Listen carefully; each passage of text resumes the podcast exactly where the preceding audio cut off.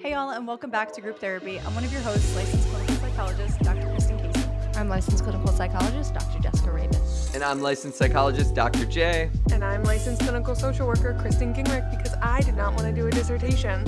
So glad you are all here, because we are covering anxiety today, aka Jessica Rabon. We have so much to talk about, so settle in, take a seat, and welcome to Group Therapy. Last week, we discussed social media and the impact on mental health, and we left you all with a reflection question. What social media platform and or accounts that you find the most beneficial for your mental health? You had some really good answers. So, somebody said, the Survivor's Advocate is one of my absolute favorite accounts on mental health. She shares resources and also uses her platform to talk about things that aren't talked about. about enough yet. And then there was one, and personally, I love A Modern Therapist. Love his content, and his personality makes me smile. I wrote that. Did you fucking really? No, I didn't. God damn it, Justin. No, did you? Oh, God. No, I have I such anxiety about this Google Doc right now. It's so bad. He would write it about himself, though. No, I wouldn't go that I've never far. heard of him. I should me probably neither. check yeah. out his account. I don't know. Sounds yeah. kind of sus to me. Oh, my gosh. Might be was... imposter. There was the Truth Doctor, Micheline, Doctor Kate mm. Balseri. I love them. Um, the Useless Farm. Somebody put so good, so good, so good. Therapy for Women, Jordan Pickle mm. counseling, and then some people were talking about the platforms that they like to use. So uh, one person commented that they like to use Instagram. They tried Snapchat mm. and TikTok, and they ended up closing their accounts. Um, and then they only use Facebook to keep in touch with family and use marketplace features, which I think we talked about last time. Could be kind of crazy in there. Uh, but Instagram is just for her, and it works for her. Which one do y'all like the most? I like TikTok. Yeah. Justin, what about you? I, I, well, I, I, I like the engagement question. and audience I have on Instagram is how I'd word that. I love it. Jess, what about you? I think like I said in last week's episode, it depends on what my mm. intent is. I, I feel mm. like I'm partial to Instagram. Um, I probably consume more actual content and create more content there. But like for mindless scrolling, I love me some TikTok. Mm-hmm. Valid. Yeah. What about I'm the same boat as Jess. I like TikTok, but I feel like Instagram could be cool too. But okay, so we're talking about anxiety today. So how would y'all define anxiety? Um, we could start with Jess. So I think of anxiety as really like a fear of the future or worries about the future or a future event, like something into that you're anticipating. Mm. Justin, what about you? It, that's also what I picture. I, I think the symptoms that go along with that, you know, you can have a lot of emotional symptoms. You can be irritable. You can, it can impact your sleep. I think um, it can mess with your energy. But th- I I do, when I just think of generalized anxiety disorder, I think exactly what you just said. Someone stuck in a futurizing worry mode that's chronic, you know, over over a long period of time, not situational. K B I? I, I agree with all of that. I mean, I... Definitely, like my like when I think of like my own anxiety, like some of it is definitely really rational, but I find that a lot of my anxiety is taken to the next level, and tends to be like sometimes I, I enter into the world of like still rational, but it has a level of irrational that I'm like, whoa! Like sometimes I catch myself and I'm like, whoa! I gotta whoa. I got to check myself because that's not going to happen. I've now taken it to level ten and now I'm psyching myself out like when it's eleven o'clock at night and I hear a bump in my house and it just is that my dog jumped off the bed. Oh, and I'm now thinking though. that there's an axe murder in my house and I'm walking around with a knife because I'm like convinced that there's someone in my house. I mean, anxiety does that. I think anxiety is helpful and useful, though, in certain situations. It helps oh, yeah. us, like, if we think about performance anxiety, it could be helpful to a certain extent. Um, or anxiety just in general about, like, oh, I have to do this one thing today, or I have to go to the doctor's office, or I have to do something, and then it kind of prepares you for that moment. But I think there's always a tipping point with anxiety where people start to feel, like K B I, like you were saying, like out of control, like it just, it's happening at weird times. Like I don't know what mm-hmm. to do about it. There's no real solution. So I do think people could get caught up in that too. Well, to kind of go off what you said, right? Anxiety does have a purpose. And I think sometimes like we constantly want to say like, I never want to experience anxiety ever again. But the reality is anxiety a lot of the time is what keeps us safe. Um, mm-hmm. It's the reason why like, and, and that kind of goes into fear. It kind of, you know, envelops into that, but it's the reason why we don't just, a lot of, most people don't just walk on the edge of a cavern because we have the, like the fear, the anxiousness of, of falling off. Um, And so there's pieces of that that are innate in us biologically. Um, and that's why I always say, like, we're never going to get rid of anxiety because you don't want to get rid of it. Because if you get mm-hmm. rid of it, sense of safety is gone. Um, so it's it does play an important role in our lives. It's when it starts impacting our daily life and our daily functioning is when anxiety starts to become a problem. Mm. I love that you brought that up, K B I, and going off of something else you said earlier about like some of it's very rational and then some of it is that catastrophizing, like, oh, I heard a bump mm-hmm. and my mind goes to ma- axe murderer. I see that a lot working in the hospital. Like a lot of my kids and teens that I work with have medical anxiety and it's very valid and rooted in real mm-hmm. life experiences. So if they have anxiety about an upcoming medical treatment or their mortality, a lot of times that anxiety is based in reality, um, mm. whether it's based on past experiences or the, you know, nature of their diagnosis. And to mm. your point, K B I, that anxiety serves to keep them safe because, you know, if you have a chronic medical illness that has the potential to result in your death and you have anxiety about your death, you're more likely to go to the doctor. You're more likely to engage in behaviors to keep yourself as healthy as possible. Um, so I love that both of you all brought up that it can be very adaptive because I think people think anxiety and they go to generalized anxiety disorder or panic disorder, some type of life impacting anxiety that impacts your functioning, where I would argue that everybody has experienced anxiety at some point in their life. Mm. Yeah. I, I hate being the semantics guy because I, I don't feel that internally, but a lot of times I think stress is very like motivating. I don't always know that anxiety is though.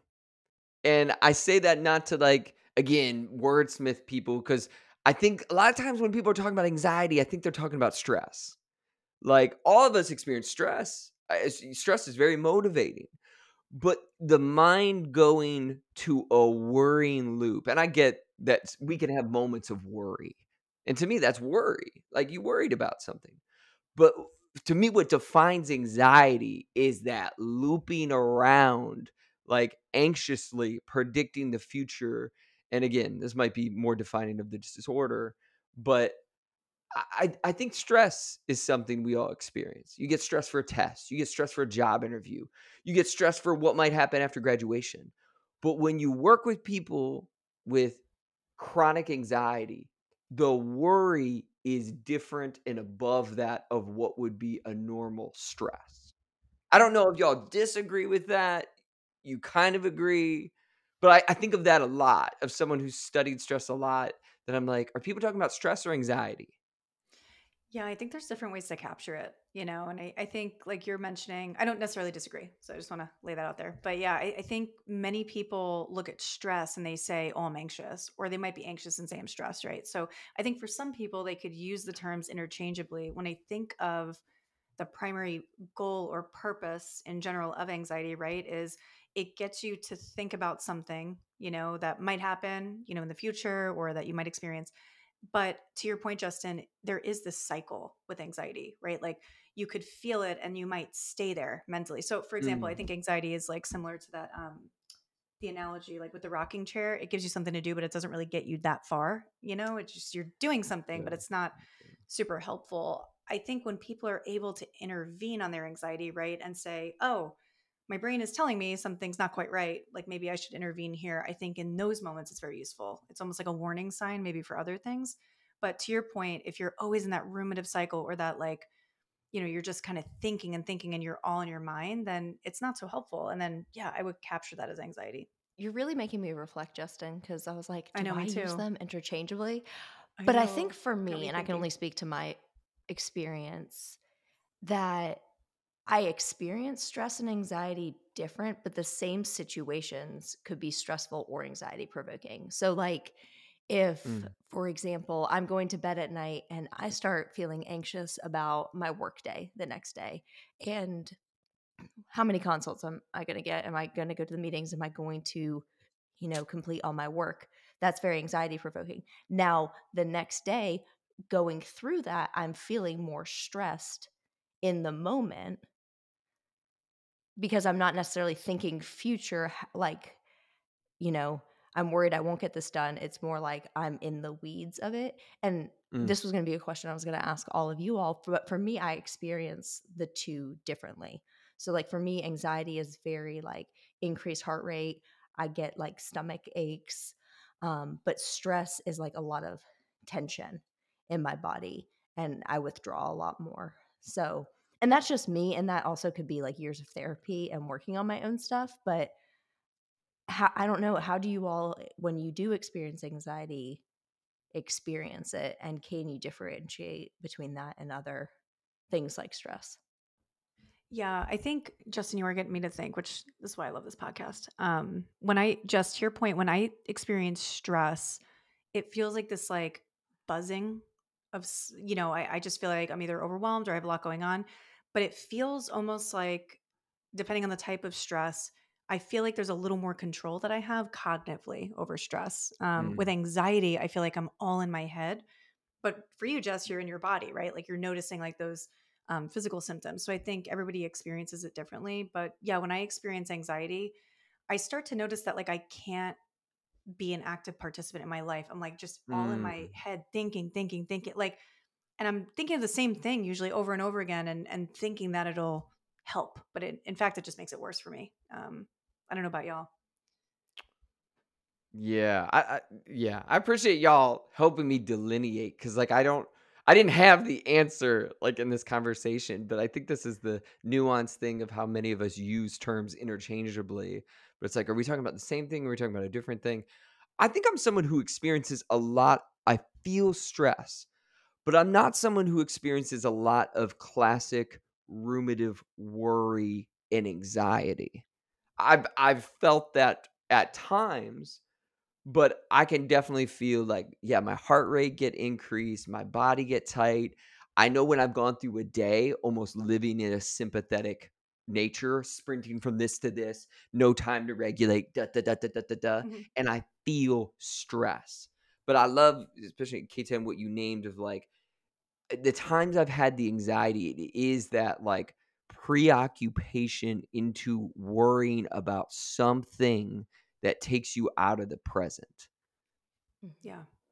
I mean, we could also capture it as like, again, there's so many different words. When I think of the physical symptoms of anxiety, I sometimes think, is this panic disorder? Is this a panic attack? Or is it yeah. hyperarousal? Which I think a lot of us have talked about without even saying the term of like feeling like your body is like keyed up and edgy, not hypervigilance to the point where like you're checking your surroundings, but you notice you're in that sympathetic state and it's hard to get a grasp on like grounding in the present moment. Like, oh, okay, I'm good. I'm good. I'm good. You're so keyed up. And we think about that with insomnia treatment. When people have anxiety before bed, it's technically hyperarousal. Like you just can't turn your brain off. Mm. It, it's just really hard. Yeah. It, it makes me start to think of like, so we've all had different experiences of anxiety. Some of us more, some of us less. Like, what what do you do about anxiety? It's definitely a topic a lot of people are interested in. A lot of people have their personal experiences of, again, some more chronic, some less. What what do you all do with anxiety? For me, it depends on a lot of factors, like when I'm having anxiety, what the context is, things like that. Um, for me, a lot of times doing like somatic, like deep breathing exercises, moving my body really helps. Since I experience anxiety so physically, um, more of like the somatic exercises uh, help, grounding techniques, um, even like engaging in like certain scents and smells can be really um, calming for me. So having um, like a diffuser with essential oils um, can help. I obviously also cognitively experience anxiety as well. And I do a lot of like challenging my anxious thoughts, which doesn't always work for everybody, but like, I'm like, okay, Jess, what is the actual likelihood X is going to happen? Okay. It's very unlikely. So it's not helpful to think about it. Um, but a lot of times just getting my body moving, doing some deep breathing, grounding exercises, um, really helps calm my body down. And then I find I'm able to challenge my anxious thoughts more easily. I really, you're giving me ideas of how to deal with anxiety now. I really like this. I think for me, I start to, it starts with my warning signs. Like I notice my, you know, I have like a lot of brain fog. If I could kind of separate from my A D H D, I, I kind of feel like it's hard to concentrate. Um, I start to feel like preoccupied, but I don't really know what I'm preoccupied about. And then if I'm able to catch those warning signs, I kind of try to level with myself. It's almost like if you have a friend who needs like, you know, just like a, a moment of like, hey, you're good. You know, um, I look in the mirror or I talk to myself and I'll say like, what do we need right now? Like, what, what's up? What's going? Like I'm talking to a friend. Um, and I try to figure out maybe the origin of it. And if I can't find that, then I tend to do like the deep breathing. Um, and a little bit of D B T, like actually asking myself, like, is thinking about this effective? I try to go that route, like the logical route, because sometimes I feel like I have that feeling of like, okay, I have anxiety. And then I have those feelings of like, oh, powerlessness or a lack of control, or like, I can't control what's going on in my brain, you know?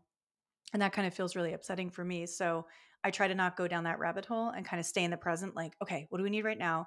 We might not know where this comes from, but we'll figure it out eventually. You always do. Um, so I do try to do a little bit of grounding. Um, and just to your point, C B T doesn't work for everybody, like the challenging. I noticed for me, it maybe works like, I want to say seventy percent of the time, because a lot of times for me, I have to like, think about the thought, challenge it, look at evidence, right? But for that chronic, chronic stress that's not anxiety, you can't really do that for me. Um, it doesn't really work. But yeah, that's basically what I normally do. I'm trying to try new things. Like um, people are talking about like the tip skill um, with like the water and the ice and stuff. I did that uh, with makeup on, uh, not realizing I had a session in five minutes after that. So uh, that was interesting. Yeah, I showed up to session and I'm like, I wasn't crying. I did the tip skill. And they're like, fuck yeah. No, I'm kidding. Um, I didn't tell them that. I was just like, yeah, it was a long day. Tell me about you. You know, um, I really wanted to say that though. Like your girl uses the tip skill. But ignore the mascara running down my ignore face. Ignore everything running down my face. Yeah, so next time I think I'll hold ice cubes or something, do like a little modification, but mm. yeah. K B I, what about you? I am a floor person. So when my anxiety gets out of control, the world spins um, for me, and my body feels out of control, and my body feels buzzing, and my body feels like it's always moving even when I'm sitting still. So I utilize the floor, where I will literally just lay my ass flat down on the floor and just sit there and do like five, seven, eight breathing to deactivate um, my nervous system. Um, I've really started the tip skill as one of my favorite. Um, I personally don't like dunking my face in water, so I choose not to do that. I instead have this beauty ice roller that I use, and I use it all over my chest, and I've tried to use it almost every morning to deactivate my nervous system immediately. Um, If I find that I am stuck in like, you know, a cycle um, and like grounding hasn't worked, the ice, I will literally throw myself in an ice shower, because you can't be anxious when you're freezing your ass off in an ice shower. Like I do a lot of stuff that pulls me straight back into the present moment, mm, like mm. because Um, and it's one of the things like that tip skill, right? Um, physical exercise. You know, when I used to exercise, um, I remember I used to go running, and you can't think of anything else while you're running. Like I'd focus on my feet. Um, mm-hmm. I do whatever is going to pull me straight back into my body, into this present moment, whether it's the five, four, three, two, one method. Um, I heard a new method, which is the rainbow method. I think Jill Spooky Therapy talked about it, where you, you start I going down her. the rainbow. Um, and you name each color, you find something in the room, um, because sometimes that's a little bit easier than sometimes I can't even remember the five, four, three, two, one. I'm like five things that you can see.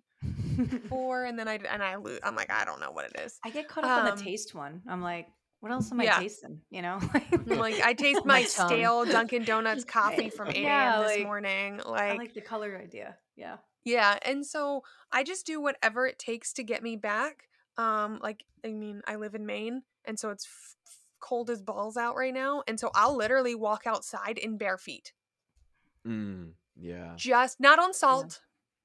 Be aware was, of what's on your patio. I was like, oh my gosh. But like, like, I tell like my clients, like you have a, we just got twelve inches of snow. What? Like oh go outside God. and shove your hands into an ice, into your snowbank. Like it shouldn't be painful. Like it should not, like if it becomes painful, then stop, yeah. but it should be uncomfortable because it makes mm-hmm. you like, you cannot focus about the, on those thoughts and that those racing thoughts when your hands are deep in a snowbank. It's distress um, tolerance. Like, how do I yes. get through this moment? Like just this yes. moment, you know? Mm. And a lot of times when you, when you get yourself out of that moment, you create like that stop and suddenly it's like, oh shit. Okay. It's not as, maybe it's not as big of a deal as what I need, what I thought it was. I, there was a video I saw the other day. It was like, have you ever been like so anxious and then you just did something and suddenly you were like, what? Like got a snack or walked into a different room? And suddenly you were like, oh, I'm good now. Changing your Just because like sometimes it's yeah. like those little changes. And not, obviously that doesn't solve everything, but yeah. Yeah. I think I think that's why when I was thinking about this, I was like, one of the biggest things I do when I'm like stuck in that futurizing, worried, cognitive loop is talk about it with someone. Mm. Like, like for me, yeah. that's a lot of the things y'all named are things I do when I'm stressed. And again, I'm not, I, I think it's just, it, they help with both, right? Things yeah. that help us with stress are likely going to help us with anxiety, but like the mindfulness, the, the regulation, the movement. But when I'm getting that cognitive part, it's like, it's so hard for me. And y'all named some like cognitive tricks that I need to implement. But I'm like, when I talk it out into existence with another human being, it's easier for me to hold how, like, I don't want to say ridiculous. Sometimes my thoughts have been kind of ridiculous, though. Like, I'm focusing on something that has a zero point zero zero zero zero one percent chance of hitting. But it's like when it's in your head, it feels real. Oh, it's so but different. Like, when you yeah. speak it out with someone, like, yeah, I could be therapist, but like a friend, my mom, like anybody in my life, it's like I can hear myself say it and be like, y'all, I'm really focusing on something that has like, I'm catastrophizing, right? Like I'm yeah. really making this into something that's very unlikely to happen. But when, again, when it's looping in my head, it's hard to see it and hear it in the way when you talk it out with a friend. Yeah. It's almost like that. Um, what do they call it? An act. It's, is it diffusion where you're talking, you're not talking about your thoughts, but like you're separating yourself from those thoughts Self and like the thoughts. weight of yeah. those thoughts. Thought diffusion. Yeah. Right. Or something yeah. like that. And mm-hmm. I yeah. think that's kind of, it alludes to what Justin is talking about, but yeah, just to say it's evidence-based, you know, um, and, it, and it's helpful. Yeah. And I like, and, and I like doing that, Justin, because I'll ask like some of my friends, and I've asked K ten this, like, can you tell me if I'm crazy? And like, she'll and be like, like yeah, like, like you, be, that's an extra level. Like, I'll, but I'll be real with you, you know? Yeah. Like, and like that's sometimes, yeah. And sometimes I'll be like, can you just support me? And like, that's like to my friends and that's what I get. And then right. sometimes I'm like, can you like, can you tell me if I'm being a little, a little off my, off my chain a little bit? And like, and I want that response because mm. I like the, the people that I ask know that I want that. And so there have been times where they have, where K ten has been like,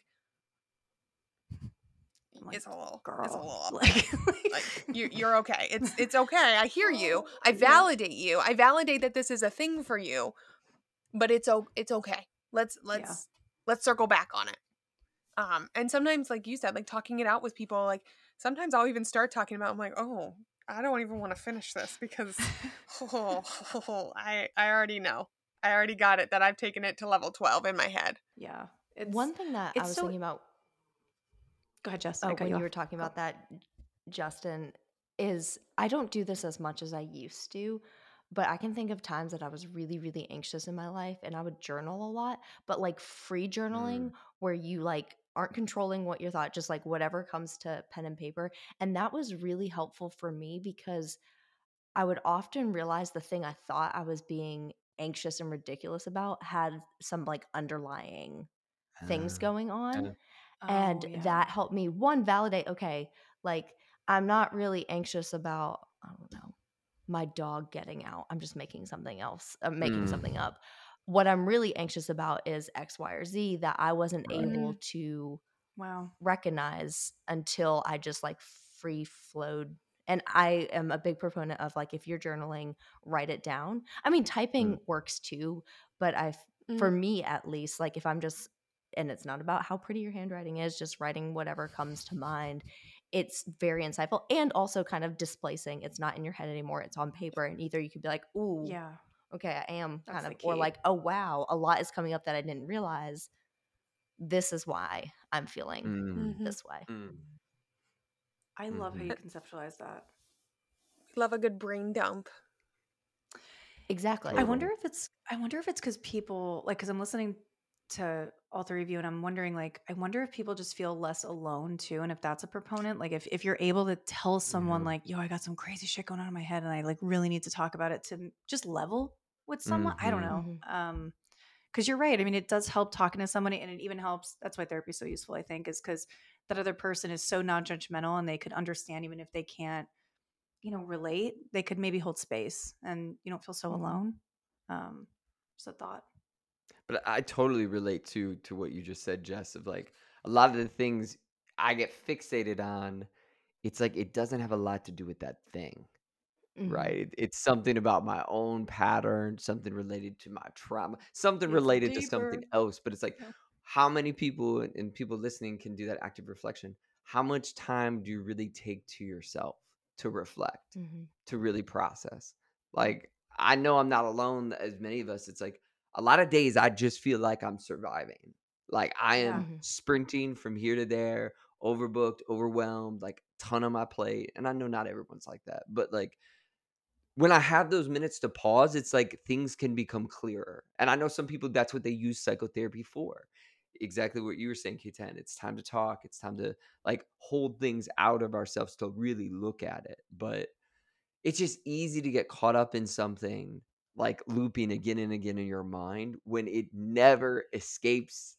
Yeah. It never escapes those neurons firing. It's like you can't even hold mm-hmm. it to look at it, to be like, what is this really about? Because I think like, I'll be ang- I'll I'll think that I'm anxious about something, and it's usually something surface level, like like Jess is saying, like, oh, my dogs, or I'll just think about something random sometimes, and I'm like, I then I get all keyed up, and I'm like, oh my god, like what if that happened? Like I just think mm. and think and think and think, mm.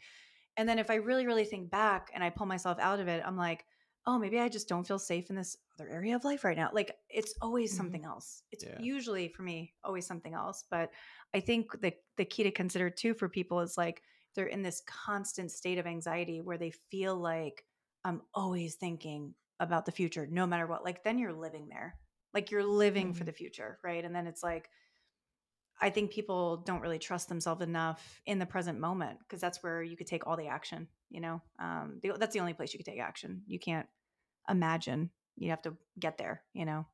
Um, but I think when we stay in our heads and we think about the future, it's, it is hard because then we're just stuck there. My gosh, so talking helps.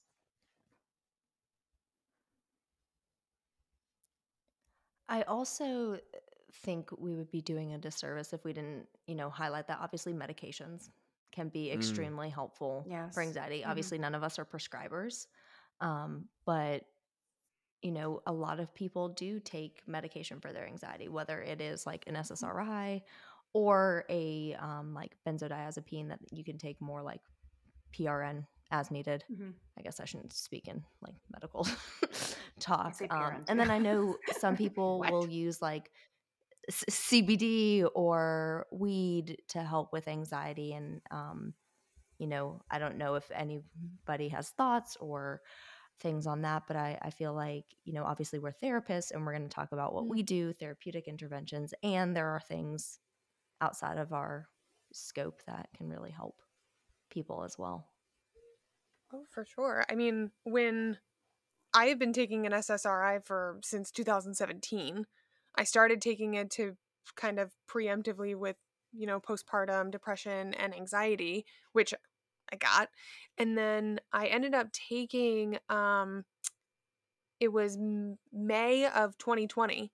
Um, I had just started a new job and I ended up calling my doctor um, because I had just started a brand new supervisor job. Right. Like I started March first and everybody went home and everything shut down March fourteenth. Um, and I remember calling my doctor because I was one of the things I've talked about is I'm, I struggle with skin picking. And because I was so anxious, so stressed, all of that, I was picking my feet to the point that I couldn't walk. And I had, and I called my doctor and I said, my anxiety is so bad right now that I need something. I need something else. And so I ended up, they ended up putting me on a specific anxiety medication um, to help me. And I'm not taking that anymore because I've worked through a lot of that. And a lot of that was situational for me, you know, with, with COVID and all of those life changes. But, um, I mean, they can be game changer, whether you're taking it for years upon end, whether you're taking um, a P R N or something even temporary, depending on life circumstances. Um, I'm lucky in that my anxiety is manageable with my daily S S R I, that I don't need anything right now um, more than that. But at that time, like I had to tell myself I needed something more mm. um, because life was just different. Mm. Mm-hmm. Yeah. It's it's so it's interesting too, because when I think of anxiety, just in hearing you describe your experience, K B I, like there's such a it's an umbrella. There's so many like diagnoses under that anxiety umbrella. And I think sometimes when people think of anxiety, they just think about like, oh, I just don't know how to handle my thoughts, right? It's so much more than that. Mm-hmm. Um, and it could take many forms, right? Like it could really, really uh, present itself in different ways, like skin picking or um, you know, people being preoccupied, or it's hard to concentrate, or physical, like gastrointestinal stuff. It could just look so different for every single person. Totally. Yeah. And I know a lot of people self-medicate out there, right? Like mm-hmm. Mm-hmm. they drink, they drink alcohol, which unfortunately alcohol has been shown to be good for nothing.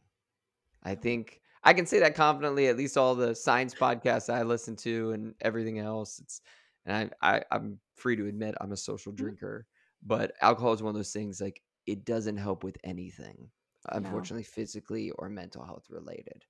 And I could be, if I'm wrong, D M me and let me know the thing that alcohol is beneficial for. But so, but again, people self-medicate. They're trying to turn down the volume of that anxiety, which is plaguing them. So it's like, it's not to shame people in any way, mm-hmm. shape or form, but it's like, there, there's a lot of behaviors we get pulled into that we ask, is this helpful? Does it have utility? Alcohol is one that it doesn't, unfortunately. Mm-hmm. Yeah. Yeah. It might make you feel like your anxiety is going down, but then there's that anxiety rebound effect. Yeah. Once it wears yeah. off, you feel it like tenfold.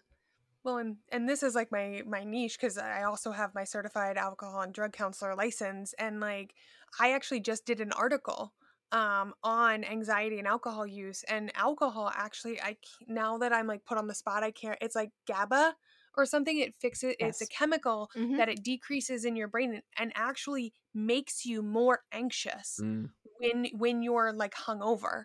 Mm. It's called like anxiety is mm. is is yeah. what they termed it.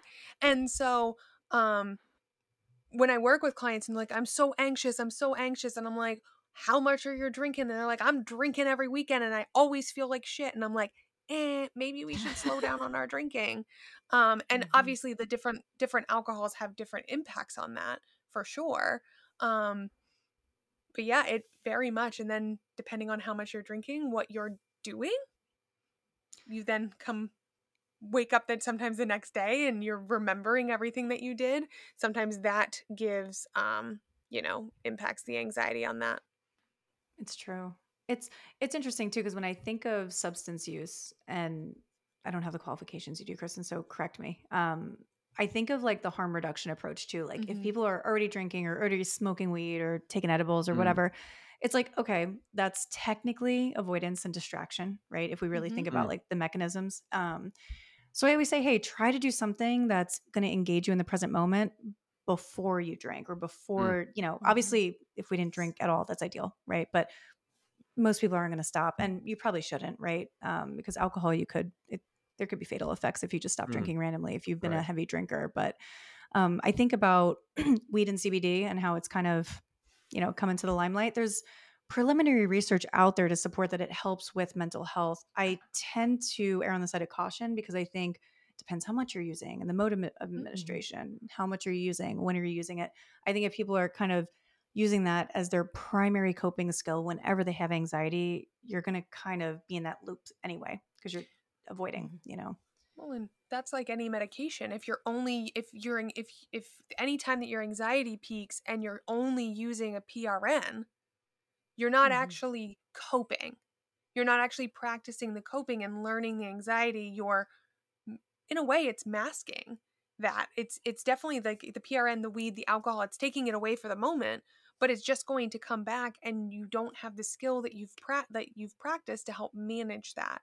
Um, and that's one of the things I talk a lot about with my clients, especially individuals who are, you know, in recovery or looking at decreasing their drinking or substance use or things like that. Um, we talk about like, what's your go-to coping skill? I mean, in Maine, weed is legal, it's recreational, and it's medical. Um, I could go out to one of the dispensaries now and go buy whatever I want. Um, and because of that, I'm seeing an increase of that. And like you said, using that as a med- medical thing, which is great in a lot of ways. But if you're not getting curious about your anxiety and its triggers and its peace, it will always be there. And it honestly will just get worse because you're, you're not addressing everything that's underneath of it. Um, it's kind of going to just fester and fester and fester. And you're just going to have to smoke, drink, use more medication and continually because you're not addressing it. I know. And it's, this is one of those things too, where it's like hard to completely, if you consume the research, you look at it, you go to Google Scholar, whatever you use, you know, especially for us as professionals, with our licensure on the line, it's like, what, what can you stand on? And the evidence with marijuana is just mixed. It just is. It's so it, mixed. It, it's yeah. just so hard. And I've seen anecdotal, you know, with clients where it's like, it appears it kind of works for you. It appears it doesn't, you know, get in the way of your life. But then it's like, I, as therapists, you see people where you literally know this is yeah, pulling them problem. away from the present. It's impacting their work. It's impacting their connections with others. So it's like, and the research, again, the, the one thing we know for sure is like, if marijuana does work, it's for anxiety specifically. We're just talking about anxiety mm-hmm. here. It's at low levels. The high levels, there's been a lot of research to suggest ain't work for anybody. Like yeah. in terms of anxiety, C B D is a whole nother ball game that is so early in the research that it's like, mm-hmm. yeah, just look at, I was just doing the search before this podcast and yeah. even C B D, there's just not enough evidence yet. Mm-hmm. But I, the thing I say about mm-hmm. C B D is like, have I come across people where C B D is clinically hurting their life? I have not. Could that person be out there that they're having some really bad side effect to C B D? Possibly. You know, how could I s- sit here and say that that person doesn't exist? But to me, that's something I do think about with the difference of C B D and T H C. I just don't know of many real adverse side effects to something like C B D. Yeah.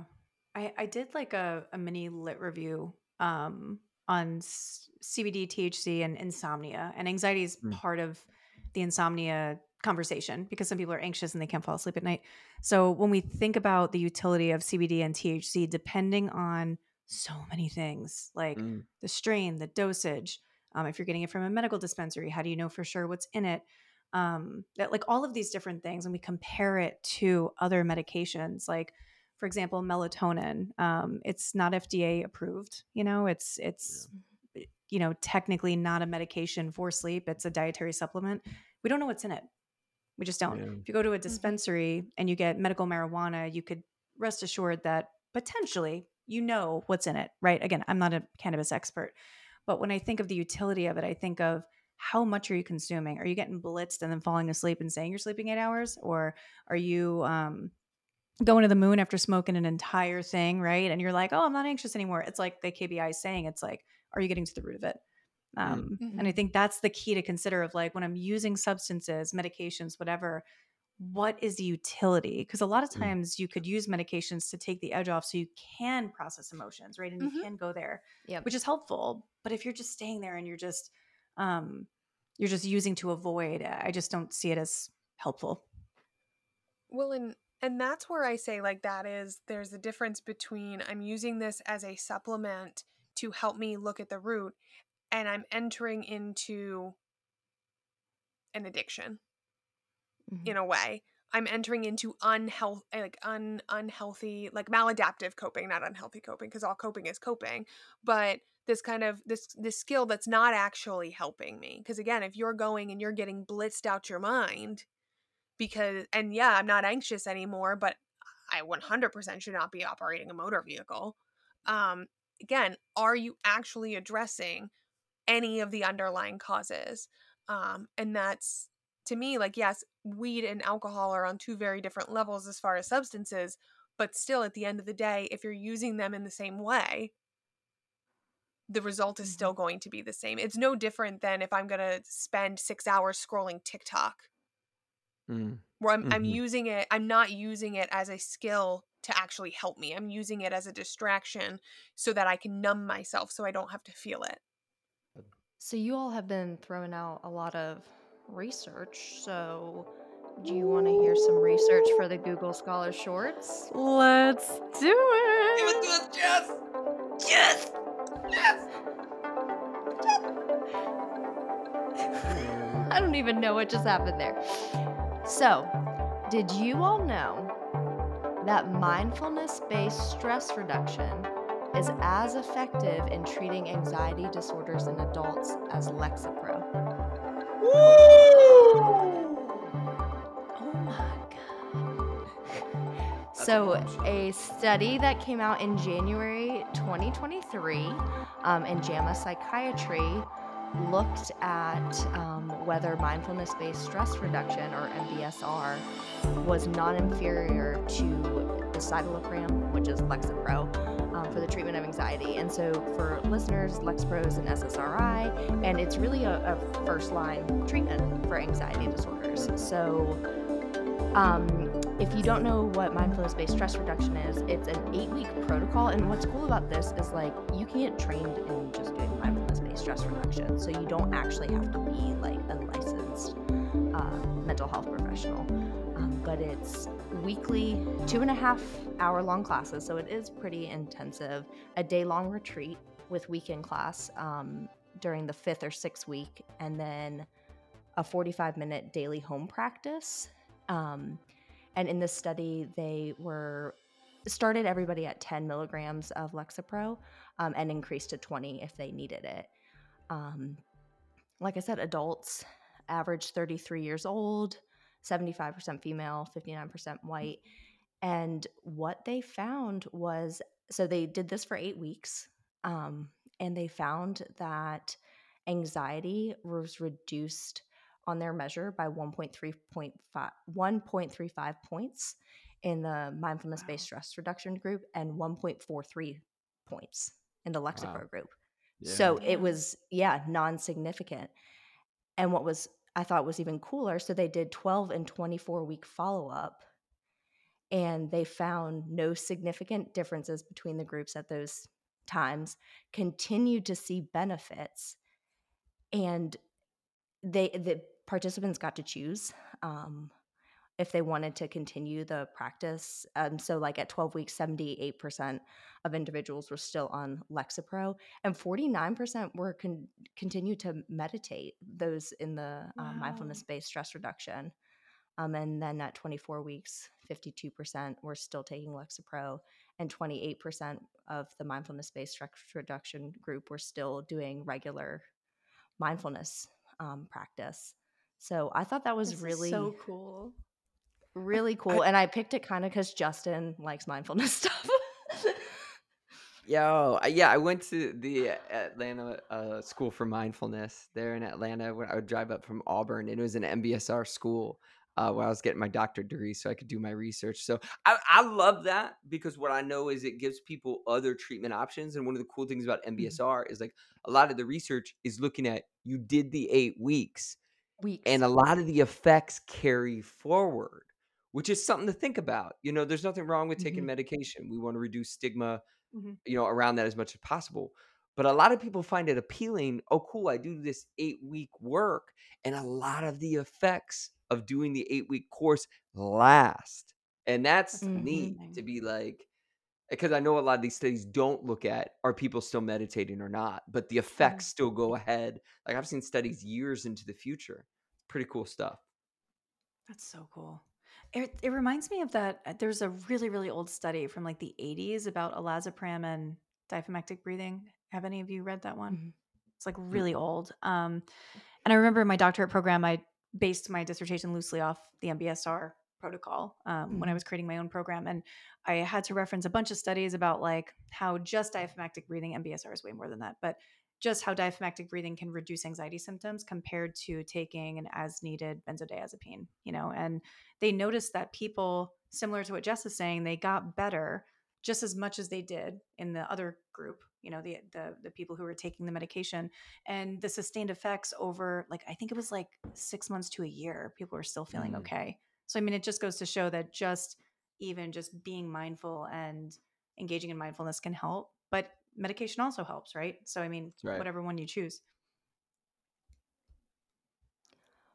And one thing I like about um, M B S R, which I'm not trained in, but like I've read manuals and studies on it, is that tangible skills. Like I think a lot of people in our society um, want like a quick fix, and they also want something that is tangible. So if you go through this eight-week course, then you have skills that you can carry on. And like the study looked at, like, are you still meditating? You didn't have to. And they mm-hmm. still saw effects if you hadn't. But people continued the practice. And I think that's why things like the tip skills with D B T is so popular, because it's something very tangible that people can take away. Totally. And that's why I love this study, because it shows that when you like – there's nothing wrong with medication. I think medication is a wonderful asset. The problem is, is that in order to learn the skills that help with your anxiety, it requires work, and it requires repetitive work, and it requires practicing mm-hmm. when you're calm to, and like at a one, two, and three for it to work when you're in an eight, nine, ten. Mm-hmm. And what happens is, and this is, this is like my little hot take, is that a lot of people struggle to put in that work for a lot of reasons. There's there's a lot of reasons, barriers, you know, privilege, all of that. But this study shows that when you put in the work and you and you step outside that comfort zone and continuously apply it, it does work. The problem is is that medication is quicker than that work. Mm. And it's, and great, like we want to feel better. Like nobody wants to sit in the uncomfortable. We hate sitting in the uncomfortable. We hate sitting in anxiety. We hate sitting in stress. Nobody, like nobody wakes up and is like, you know what? You know what feels good? Being stressed. Um, but the problem is, is because we, we, everything is so quick. We want a quick fix for everything that we forget. Like we have to do that work. And totally. I think this study absolutely shows that, that um, if you do that, it's going to, it's going to be lasting. And I always love to say two things can be true. And I mm-hmm. think this is the mm-hmm. perfect example, and you're laying yes. it out there of like, we love cliches as therapists, and we love Walk saying, get comfortable with the uncomfortable. And it's true. Like there's no mm-hmm. therapist out there who wants you to avoid feeling uncomfortable. I'm I'm sorry. I hate to speak yeah. for every therapist out there, but we want you to learn to some degree to tolerate it, to use mm-hmm. other skills out there. And again, absolutely, medication is an important tool. We can't say that oh, enough. Yeah. And mm-hmm. both things can be true. At times, we also need to learn to feel what we're feeling and not mm-hmm. always be mm-hmm. like, I should avoid this. No, absolutely. Like my favorite is when I have a client and I'll tell them, okay, I want you to use this skill over the next week. And they come in, well, I used it when I was in the middle of a panic attack. And I'm like, it's not going to work because you just used it for the first time during your panic attack. When the fire was the hottest, I tried Layup. to use that ha- tool you gave me. Exactly. Like you have to practice these things. It's like get, having a squirt gun and you've only filled it up a quarter of the way, and you're like, oh, shit, the dumpster's on fire. Let's try. Oh, I ran out of water. And we all, listen, we all do this. I'm, oh, I know all of us. I do this shit all the time. I do this shit all the time. Like, oh, I was yeah. anxious earlier right. today. And I'm like, I'm like, okay, just breathe. Just, and I'm like, oh my God, like I haven't practiced this in weeks. Like, oh my yeah. gosh. It's not good. But I really, I love that study. Yeah. That study's great. Thanks, Jess. So I'll link it in the show notes. But should we go to the polls? Let's do it. What do we got on the poll this week? So we thank you as always for all your responses. So the first question was, have you been diagnosed with an anxiety disorder? The options were yes, no, but I think I may have one, no, and I don't think I have one, and unsure. So what do you think is the most popular answer? No, no, and I think I have one. Have one. Mm-hmm. Yeah, yeah. Incorrect. Yes. Shut up, Jess. What one was it? At seventy-one percent. Ooh, we got a we got a sample bias. Anxious. And I love yeah. It. Oh, we definitely do. And no was the next most popular with, or no, but I think I have one with nineteen percent. So ninety percent of our group members have been diagnosed with or believe they have anxiety disorder. We're glad you're here. You really yeah. are. Yeah. I also think like we're a mental health podcast. Too, yeah. So people are obviously no, it is sampling because, bias. They're like, like, like bias. We definitely, we definitely yeah. got yes. We're we're talking to the right people. That's why we're glad you're here. Yes. Um, and no, and I don't think I have one was eight percent. Um, and unsure, according to Instagram, was three percent, but that's one hundred one percent. So Instagram, do some better math. Um, Instagram. How do, you, like, I, how do you even pick up on that? Because I just did the math in my head, and I said that's one hundred one. Anyway, I need a calculator to do math. Who can do math in their head? Not me. I feel like Justin can do math in his head. No, you picked the you wrong. You, you, you picked the wrong guys, host. Wait, y'all have the counting. Wait, y'all have the Apple Watch where it calculates the tip for you? That's the only reason why I got that watch. They make me. No, I just asked. I just asked Siri. Oh, really? I'm like, hey, you can ask Siri. Yeah, I'm like, yeah, I'm like, hey Siri, what's twenty percent of twenty-four dollars? Are you fucking? Am I the only one that does it by hand? No. Yeah. You yeah. definitely are. Because you are inter- you... I'm using theory Anyways. from now on. Go ahead, Jess. Ne- next week on the polls will be, how do you calculate your tip? Okay. Do you know the difference between clinical anxiety and experiencing anxiety as an emotion? Or do you know there is a difference between clinical anxiety and experiencing anxiety as an emotion? Yes, I do. I'm not sure. Or what? There's a difference? So K B I already covered this in our our episode. So do you think most people did? We're not sure or had no idea that you not can have sure. anxiety, but not an anxiety I was thinking disorder. Not sure too, but I don't K B I, even know. What do you think? I don't know. I'm I'm I'm scared to say it. Um, yes, I do. Was the the highest response was sixty-nine percent, and I'm not sure was twenty-four percent. No way. Oh, there we go. Right. And then what there's a difference is six percent. So this ends, adds up to ninety-nine. So I don't know what Instagram That's where we just take the one percent from the other poll. That's okay. Just carry it over. Can you carry it over? Yeah. We did the remainder. I just fucking do some long one. division and carry That's that it. shit over. Like, or whatever the hell was. Someone start, let's start sending emails to Instagram.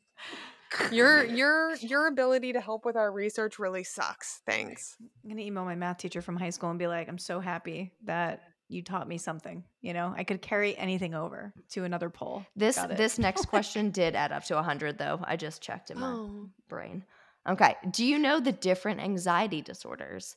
So the options were yes, all of them, most of them, some of them, or there's more than one anxiety disorder question mark. Most of them. Most of them. Most of them.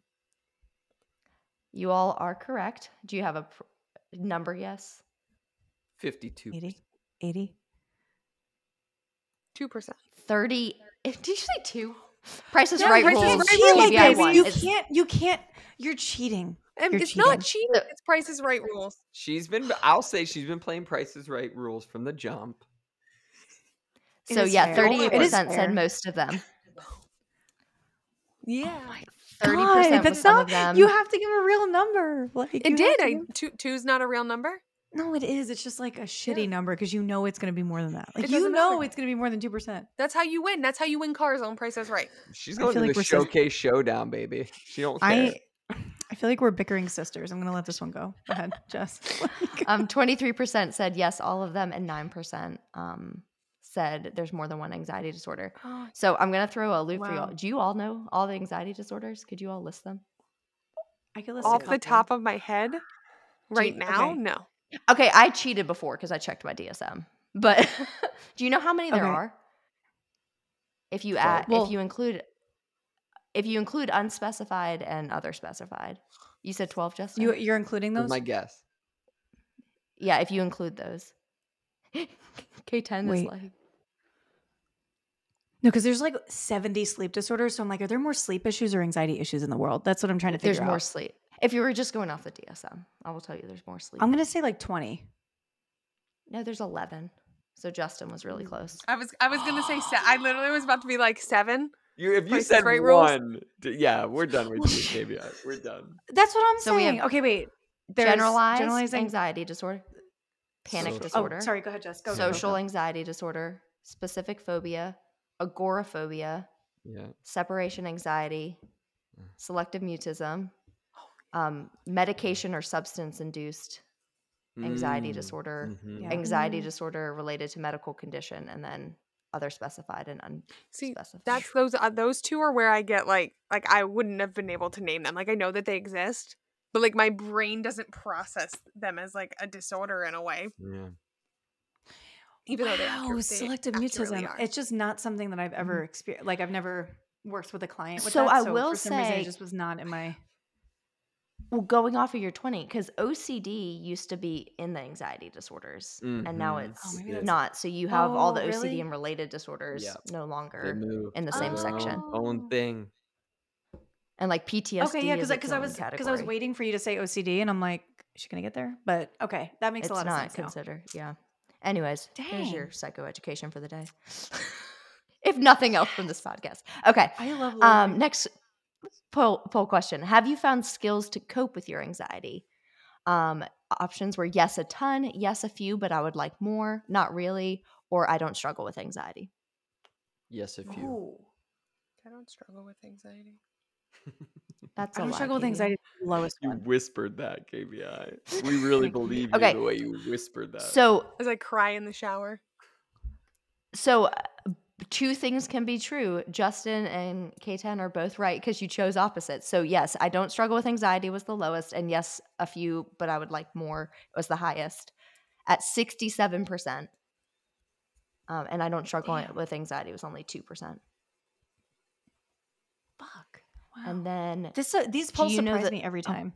Oh. Mm-hmm. Go ahead, sorry. They're good insight. No, they are. Mm-hmm. Mm-hmm. Do you know the therapy treatments for anxiety?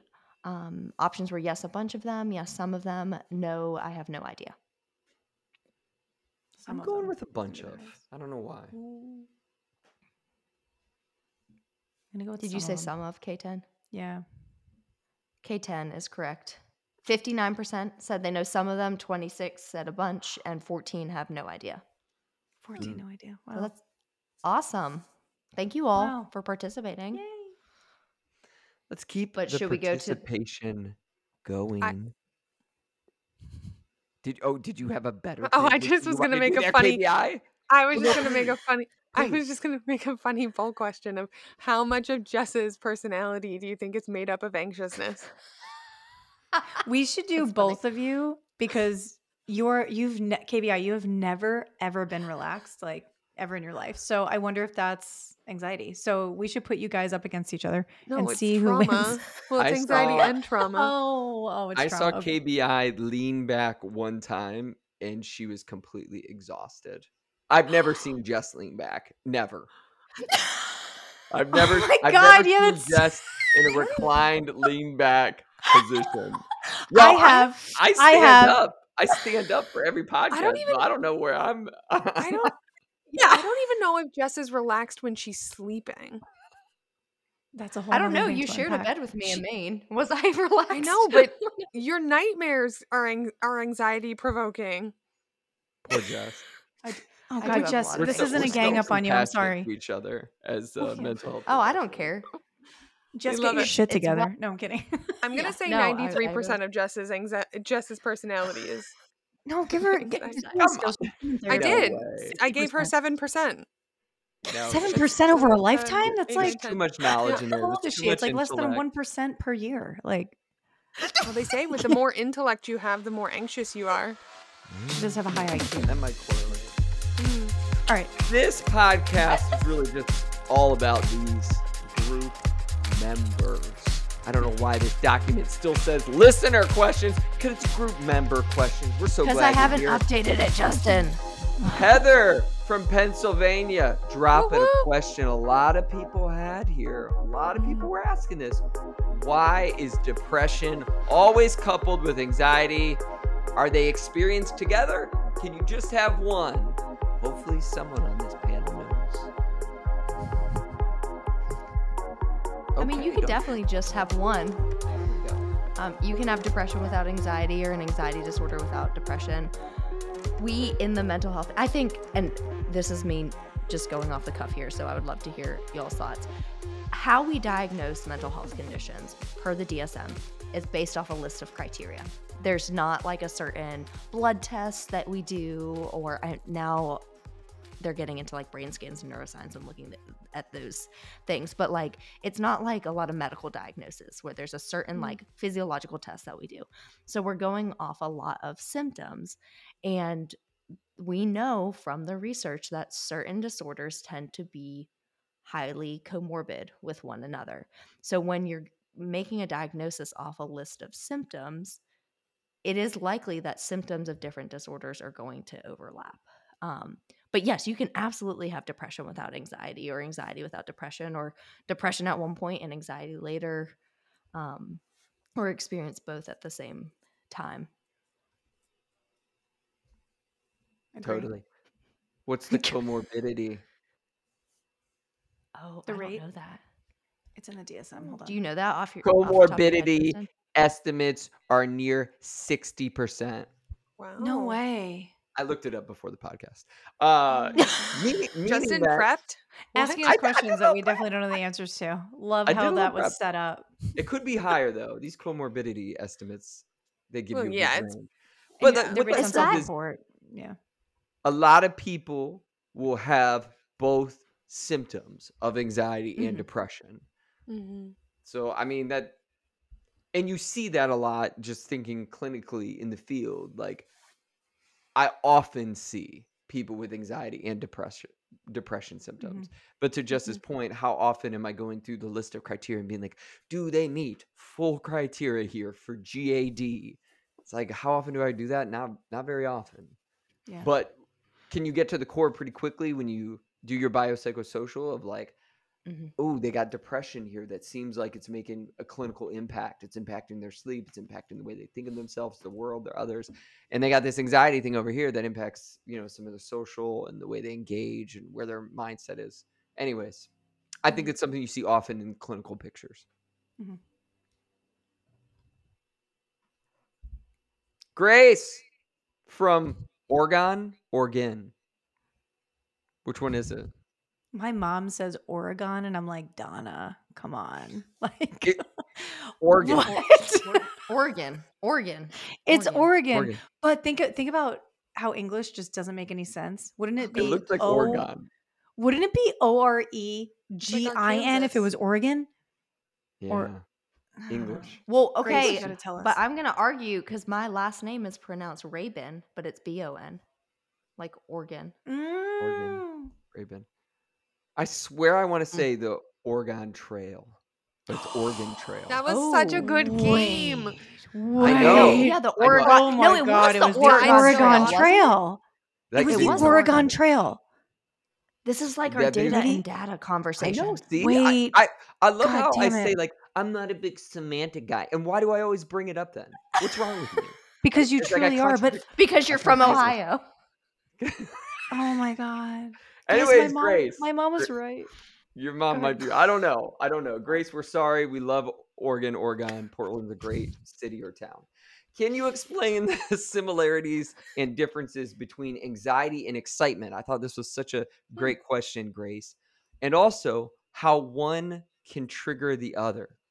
Anxiety and excitement. Great question. Well, I mean, a lot of times ex- excitement comes from either something happening in the present or coming from the future. It's the mm-hmm. same with anxiety. Right. Like anxiety is some like not that it can't be focused in the past, but a lot of times it's focused in what's happening right now or the future. And so I think that, um, you know, when it reaches that level of, you know, it, it can pass excitement into that worry of what is going to happen. Mm. Right. Um, I, I'm thinking of like clients that I have, they're going off to college. There is excitement about going off to college, but that amount of unknown and being on their own. And then when you start thinking about it as a grand scheme, yeah, it starts becoming, it starts becoming anxiety filled mm. because I don't know what to expect. Mm. I don't, I'm so excited for this. Like I'm ready for this change. I'm ready for this life thing, but I don't know what to expect because I'm going to be on my own. I'm going to be in a new state. Um, I'm going to be leaving high school, all of that. And so I think that that's where, again, they can be definitely, they don't have to be either or, it's both and. Mm-hmm. It's so wild. I think like anxiety, excitement, and fear all like feel the same physically in some sense. Like there's some differences. Some is some are fleeting. I just think about a mm. roller coaster. If you're on a, mm-hmm. just say you're not scared of heights or whatever, and you get on a roller coaster and you you're excited about these things, and you have that like pit in your stomach and you're sweating and your heart rate is increasing and you're just kind of feeling like, oh my gosh, like what is going to happen? You know, like you're describing K B I. I think the physical parts of excitement and anxiety could be similar, not all the time, but I think the cognitive thought process, mental part is different. I think you hit the nail on the head of like, there's this rumination, not rumination, there's this like worry about what's going to happen, you know, in the mm. future. And, and you can't stop that. I think sometimes, and this is based off the research I really like about stress, is that what you tell yourself about feeling stress symptoms has an impact on how you tolerate it. And that's really cool because it gets into expectancy effects of like, you know, you're about to give a speech in front of a class. And again, I don't really want to bring up the debate of oh. stress and anxiety again, but you're about to give a speech before your class. To me, your body is feeling stress. It's getting you ready. You could be feeling anxiety too. But if you tell yourself, this is my body energizing me to engage with these others, people perform much better than people who mm-hmm. tell themselves, this isn't right, this isn't bad, I'm going to look like a fool, like I'm not going to be able to talk, my mind's going to go blank. If you're like, no, these symptoms I'm feeling, my heart is racing because I need to feel a bit of energy right now. This is an important oh. event. They've done this study. People perform better when you reframe a lot of your symptoms before a performative thing. So for me, a lot of times I'll have my clients, can we name it as excitement, what you're feeling right now? And of course, like if it doesn't quite match, like it could be invalidation. So it's like, you got to make sure the situation's there. But I think sometimes oh naming it as like, I'm really excited can help us move forward and do certain performative tasks. Now, again, if someone's getting lost in the repetitive, like what I consider anxiety, like the cognitive piece, I don't know that that tactic will work, but yeah, I think these things overlap a lot. Mm-hmm. Absolutely. Wow. They do. And I'm even thinking too of like, I like how you brought up expectancy effects because I think that kind of ties into two things that I'm thinking of. The first is just the premise premise of C B T, right? Like mm. thoughts affect our behaviors, behaviors affect our emotions, and all vice versa, right? So if we're feeling this anxiety and we're thinking, man, I'm really going to fuck this up. Mm. Like what experience, like what emotion is going to come from that? You're going to be terrified, you know? Oh. Um, but if, but if you have a frame of reference, like Justin's saying, it might, you might have a different framework mm. to like lead into that. Um, and then if y'all heard of like the Cannon-Bard theory, I'm pulling from the E P P P, um, Cannon-Bard theory yep. and the James Lange theory. So yeah. A lot of letters. I figured the- Jess would know. Yeah. Go ahead. No, I was going to say the last time I literally heard those terms was when I took the tre- e- E P P P.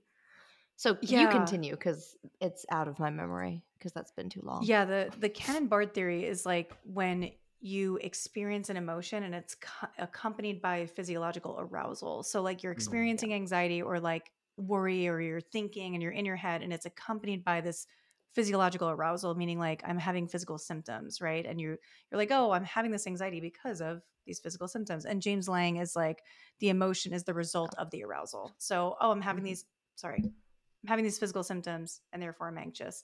The first one is, oh, I'm anxious, therefore I'm going to sweat and all I'm this happy. stuff. So I think, I think I'm getting that right. I'll yeah. have to double check. But yeah, it's, I think the theory helps too, but it's so weird how you could conceptualize this from ninety-five different angles, yeah. literally just anxiety. Mm. Mm-hmm.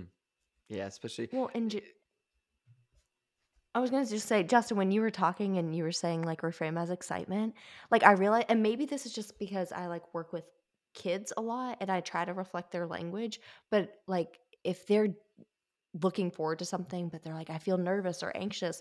I'm like, is it a worried anxious or is it an excited anxious?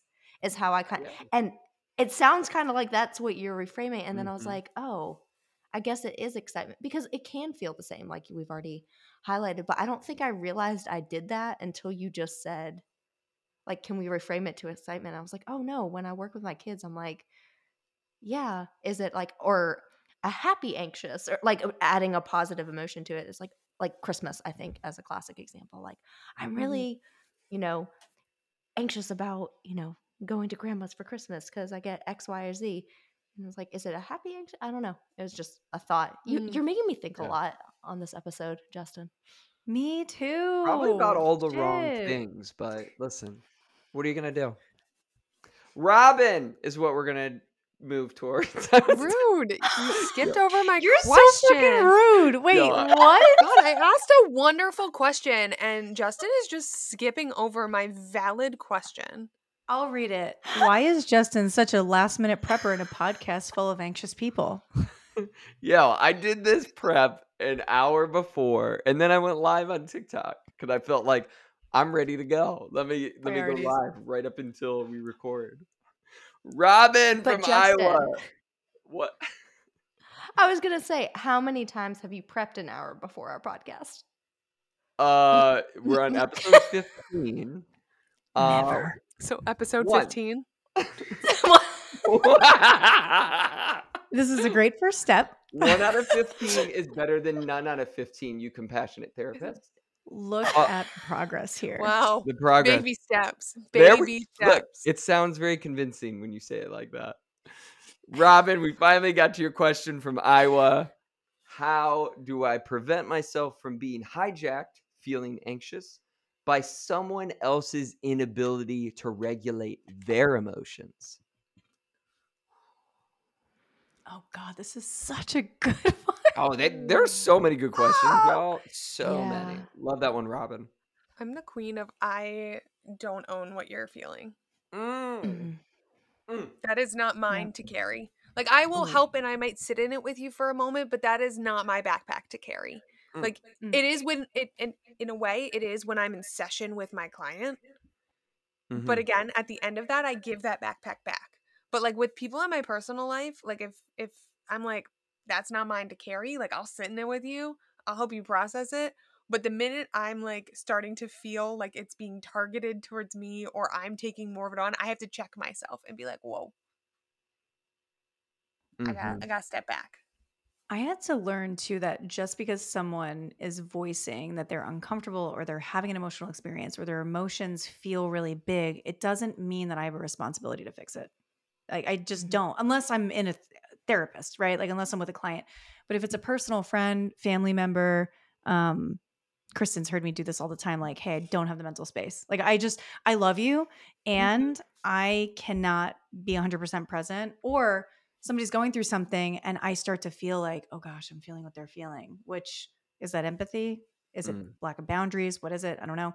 Um, for me, it's not super effective. So I try to tell myself, Kristen, you don't have a responsibility to fix this, to feel this, to whatever. Holding space is helpful, you know, depending yeah. on what your friend wants, but it's really hard. I just want to say it's a really hard skill, I think. Mm-hmm. I feel like I say this on pretty much every episode, but like asking yourself what about someone's dysregulation is causing you to feel anxious?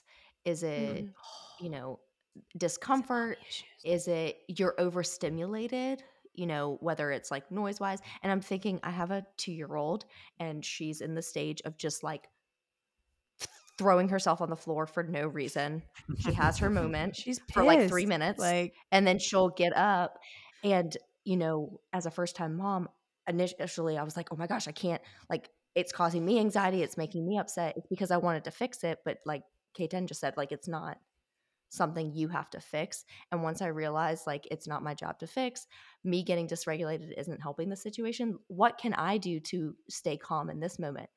Deep breathing, walking away, assuming my child is safe and in eyesight in my example.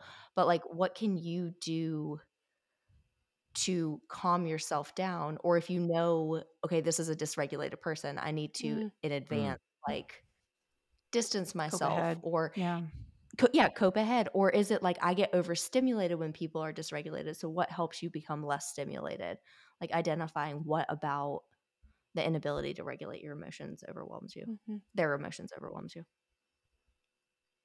Totally. I'm learning. I'm literally learning so much this episode. Like it's so good. I always y- learn from y'all. Like I seriously, I, I always look forward to these recordings because we all have different experiences, mm. different expertise, different different angles at where you come at this. Mary from Arkansas. I know that's how you pronounce that. Mm-hmm. My neighbor. Hello. Arkansas.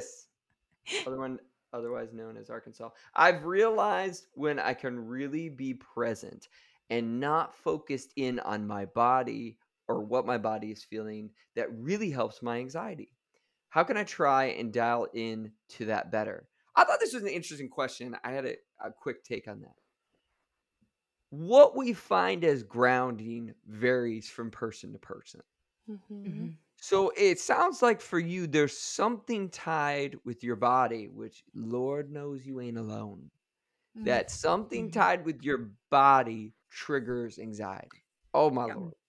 Is that common or what? Like that's mm-hmm. a common thing where people have a tough time because of society, because of the family you came from, because of culture, because of all these mm-hmm. things, that the body is something that comes with a lot of judgment and anxiety.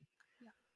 But I, I guess I twofold question. The one hand is like, you could go at it. What is, is it about the body that triggers the anxiety narrative? There's that therapeutic bend. But there's also the other therapeutic bend of what are you dialing in on then that helps? Because what I would say is with mindfulness practices, sometimes people will get lost in another activity that they find really grounding. Like when I'm painting, all I'm in is like the paint, the flow of the brush. When I'm out in nature, I'm just in the tree. You know what I mean? I'm like in the environment.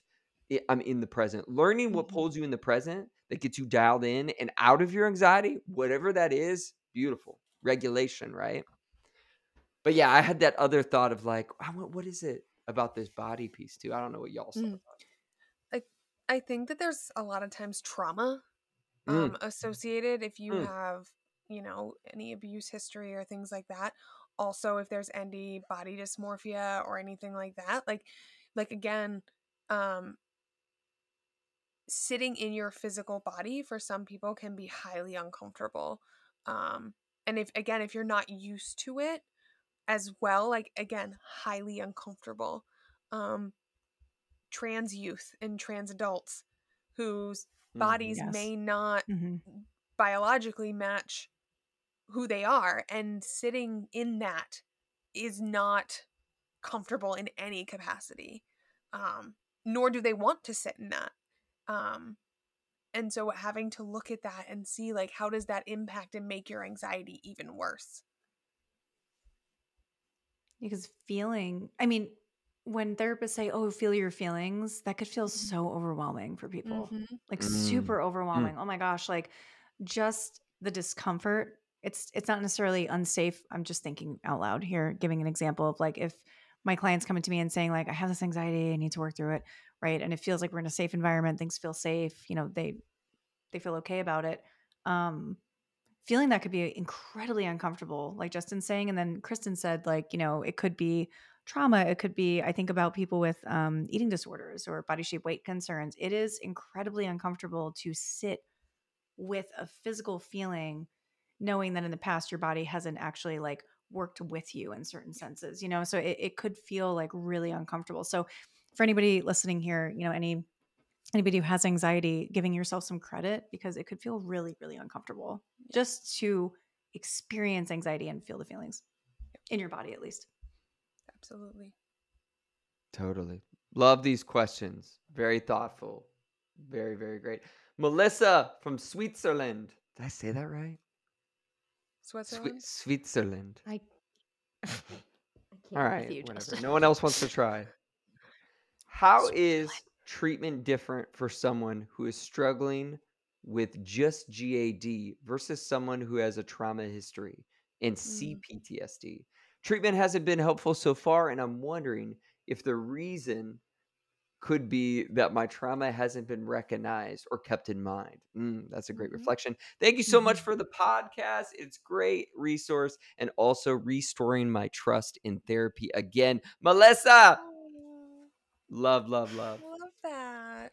Thank I you for that. that. Sweet. That's why Thank we do what trust. we do. I would say, Melissa, you're probably hitting the nail on the head. If mm. there's trauma that you have not processed or worked through. Um, and I don't know what type of therapy you have, but I know, like, for generalized anxiety disorder, a lot of therapists would do things like C B T. And we know mm-hmm. that C B T is not, people will argue T F C B T, and I know we've talked about this on this podcast, but C B T is not the best intervention for trauma. So mm-hmm. are you doing that? Have you, um, like, what are the interventions? Are they more cognitive in nature? Don't even acknowledge or address your trauma. If the trauma is impacting your anxiety, for example, mm-hmm. and your anxiety is stemming from your traumatic experiences, kind of like K B I was talking about earlier, you have to get to the root of that. Mm-hmm. So I would say, you know, if you are with a therapist currently or are seeking a therapist, try to find one that is trauma-informed, or there are aspects of your trauma that you feel like you want to work on, and start there, and then see if your anxiety actually lessens by doing the trauma work versus targeting the anxiety without the trauma work, if that made sense. Yeah. I love where you're going with that, because I think it's a matter of prioritizing symptoms, like what feels the most pressing for the client at the time. And for most people with C P T S D and anxiety, they're like, this trauma stuff is hard, you know? Um, so sometimes we focus on that first. But for someone who is going through trauma treatment versus somebody who's going through treatment for anxiety, like Jess is saying, the treatments look completely different, in my opinion, mm. just how I treat them. So different, you know? Um, with anxiety, there is some overlap of, like, that irritability, that hyperarousal, right? Like, some people could feel hypervigilance and feel that same way with anxiety, only it, it does present differently, you know? So I think differential diagnosis is important. Um, and then figuring out what you want to work on first, you know, because some people might not want to work on trauma. Or if you have separate diagnoses, you know, um, I mean, with G A D, it's, it's just so different um, compared to P T S D treatment. No doubt. No doubt. Time to put energy towards that trauma, though. You uh, you have great insight, Melissa. Des from Washington State, the Pacific Northwest.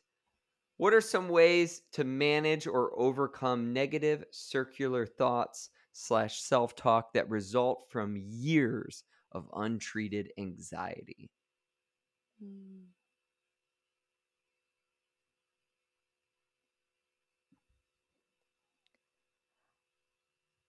I mean, I know I brought up C B T earlier, but I think initially, you know, a lot of, and C B T doesn't work for everybody, but learning how to challenge those thoughts, find the evidence for, evidence against those thoughts, mm-hmm. identify, like, the likelihood the thoughts will happen um, or not uh, can be helpful. Thought stopping is another um, technique that some people use.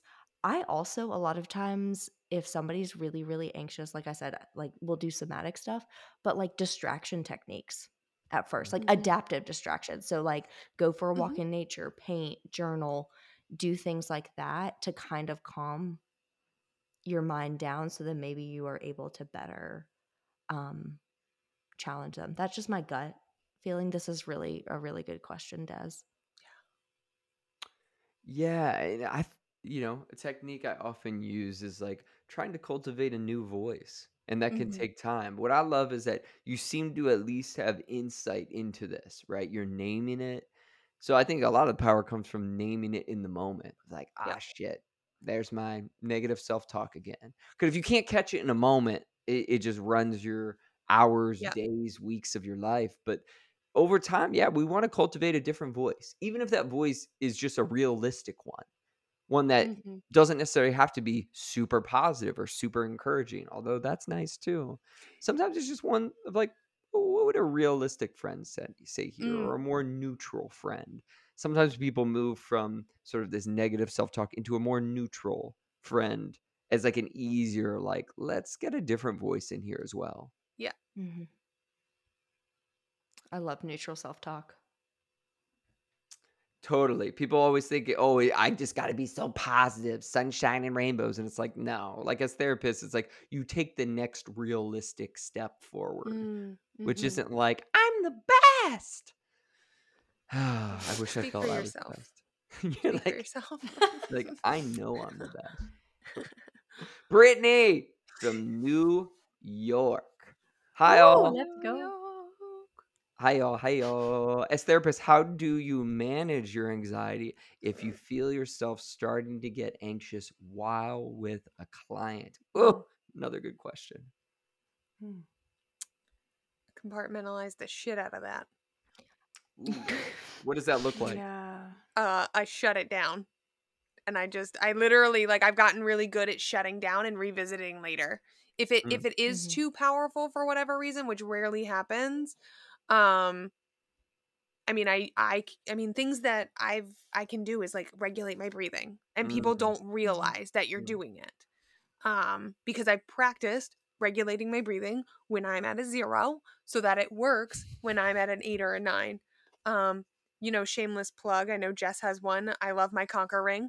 It's my I was beautiful gonna say fidget that. ring I have mine on right now. that doesn't, that doesn't look like a fidget, and I can kind of sit there and it's quiet. Mm-hmm. And it helps me put energy somewhere. Um, but most of the time I just compartmentalize the shit out of it and revisit it after, um, after the client leaves. It's like a skill that therapists develop.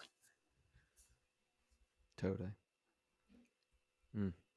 S- similar. I mean, I know we were all saying like, I'm super anxious, but I have my Conker ring that I wear and I'll fidget with that. I like to put my feet like grounded on the ground and like really focus on how that feels.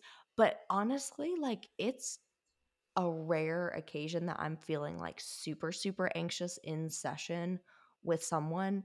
And if I do, it's usually related to something going on in session where it's more like I'm feeling anxious for them, or like I had an incident today in the hospital with a patient that made me feel really anxious. And I was just transparent about it. I'm like, this situation that happens, like, is making me feel worried, anxious, whatever um, I use, like, for you. Um, and mm-hmm. I'm transparent about it. And I don't obviously let it overtake the session. But if there's like a shift in tone or something, I do want to be transparent. Like, you know, you talking about this is making me feel anxious. I'm wondering how you're feeling right now, or when you experienced um, mm-hmm. that. But for the most part, yeah, therapists, we we gain a skill over time. I don't think we're explicitly taught it in grad school to just like yeah. when we walk in the therapy room, our stuff is yeah. left at the door. Yeah. Jess, I resonate with a lot of what you said. Um, and I guess for me, like, yes, I do feel it for clients sometimes. And if I'm feeling like that intense anxiety, like I can't get out of my head, it that's really, really rare right before I see a client or when I'm with a client. And for me, it's usually about something else. Like if I have unresolved something going on. And if that's the case, I usually will cancel. Um, I, I rarely ever cancel, but if it's that bad, I will, because I can't be present.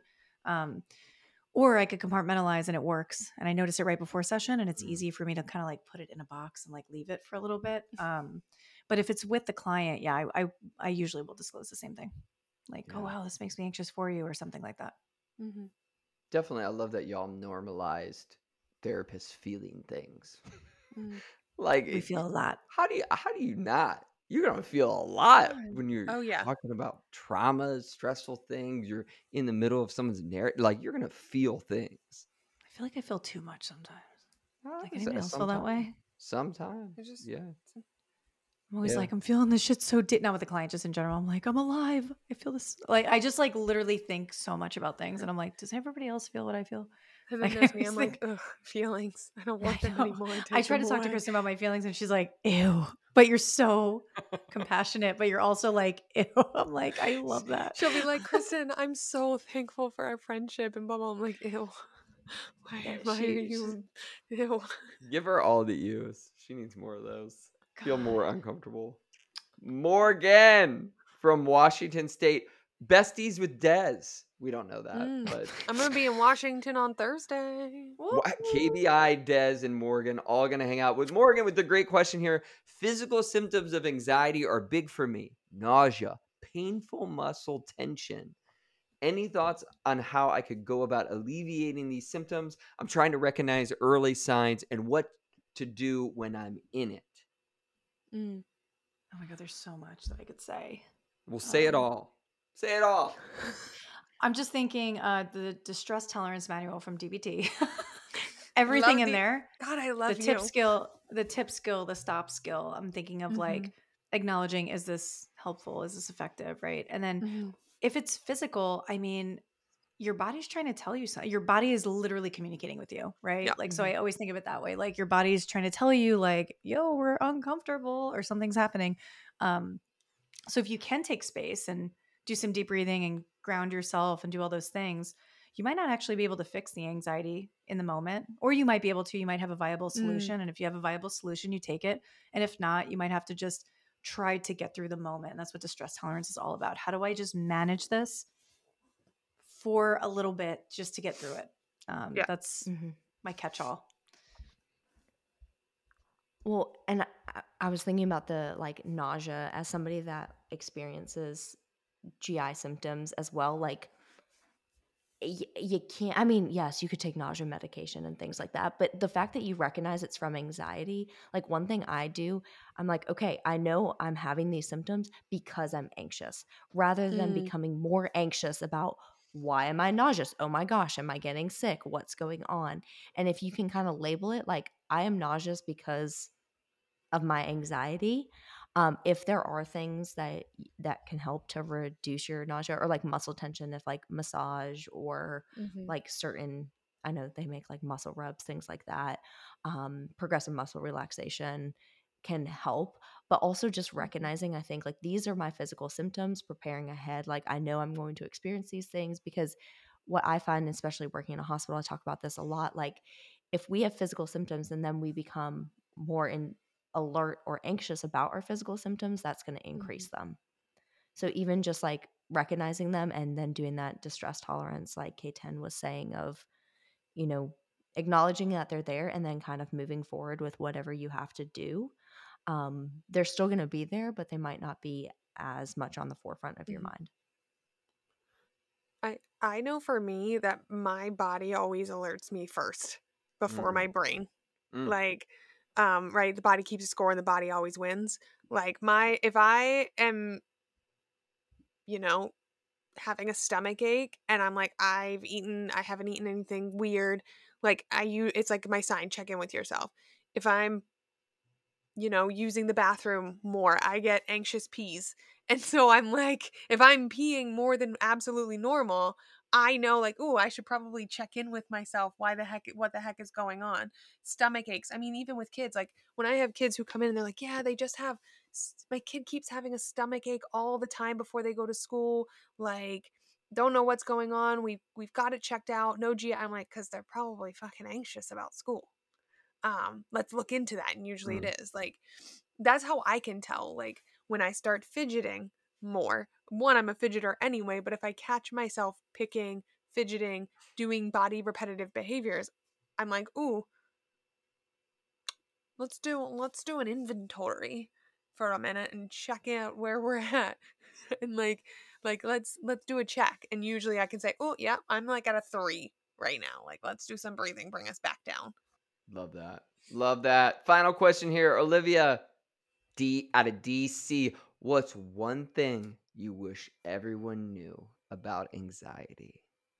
Mm. Lightning round, go.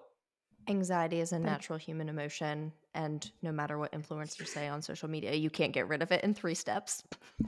God damn it. Wow. I was literally going to say something like that, Jess. But... Wow. I don't have an answer now. Anxiety is a spectrum. Mm. Mm-hmm. Oh, another good one. Another banger. Shit. Um, it could be helpful. It could be helpful. It could also mm-hmm. be like really, really excruciating and painful. Um, and mm-hmm. there's obviously resources to help. And anybody that you look up to has probably experienced anxiety. So if you're mm-hmm. feeling alone or feeling like, oh gosh, am I the only one? No, no. Mm. I think it's uh, the thing I would say is related to everything we've said of like, you can have a new record spinning in your mind, but it takes a lot of work, takes a lot of practice. It mm-hmm. takes a lot of labeling and noticing, because like mm-hmm. anyone else, when you're not aware of the narrative in the mind, it controls the whole ship. But this is where I get real into mindfulness practices of like, you can begin to control the ship and be like, no, I'm going to focus more on the present. Doesn't mean that old record's not always going to play.